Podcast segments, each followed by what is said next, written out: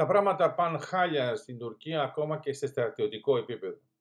Όταν αναγκάζεται ο Ερδογάν σε εκδήλωση που οργανώνει η ΜΙΤ να λέει ότι πρέπει να απαγορευτούν τα smartphones στις εμπόλεμες ζώνες από τους αξιωματούχους της Τουρκίας, δηλαδή οι στρατιωτικοί να μην μπορούν να τα χρησιμοποιούν, καταλαβαίνουμε ότι έχουμε ήδη ένα πρόβλημα γιατί σίγουρα μερικοί το κάνουν ήδη. Δεύτερον, δεν έχουν δικαίωμα να ανεβάσουν υλικό.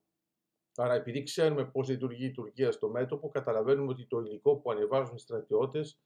στην πραγματικότητα μπορεί να χρησιμοποιηθεί για να κατηγορηθεί η Τουρκία για αυτά που κάνει. Επίσης, το υπόβαθρο αυτής της κίνησης είναι ότι ουσιαστικά ο Ερντογάν δεν θέλει να χρησιμοποιούν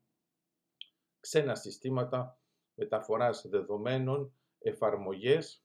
τα οποία μπορεί ουσιαστικά να παρακολουθούν άμεσα ή έμεσα τα δεδομένα της Τουρκίας. Αυτό σημαίνει ότι στο πιο σκληρό επίπεδο του στρατού, στο πιο ε, εμπόλεμο, δηλαδή πραγματικά αυτό που βρίσκεται στο μέτωπο δεν μπορεί να το διαχειριστεί η Τουρκία και βλέπει ότι έχει προβλήματα ακόμα και σε αυτό το επίπεδο, που σημαίνει ότι τα πράγματα είναι χάλια γιατί φανταστείτε τι γίνεται αλλού. Άρα δεν ελέγχει τον στρατό της, δεν ελέγχει τι κάνει στο μέτωπο και προσπαθεί με κάθε τρόπο, όπως το παρουσίασε και ο ίδιος ο Ερδογκάν, να συγκρατήσει αυτές τις πληροφορίες, να μην υπάρχουν διαρροές και είναι αναγκασμένη να το δηλώσει ξεκάθαρα, έτσι ώστε να ξέρουν και οι στρατιώτες ότι μπορεί να υποστούν μέτρα εναντίον τους σε προσωπικό επίπεδο, άμα χρησιμοποιούσουν με αυτόν τον τρόπο αυτά τα μέσα.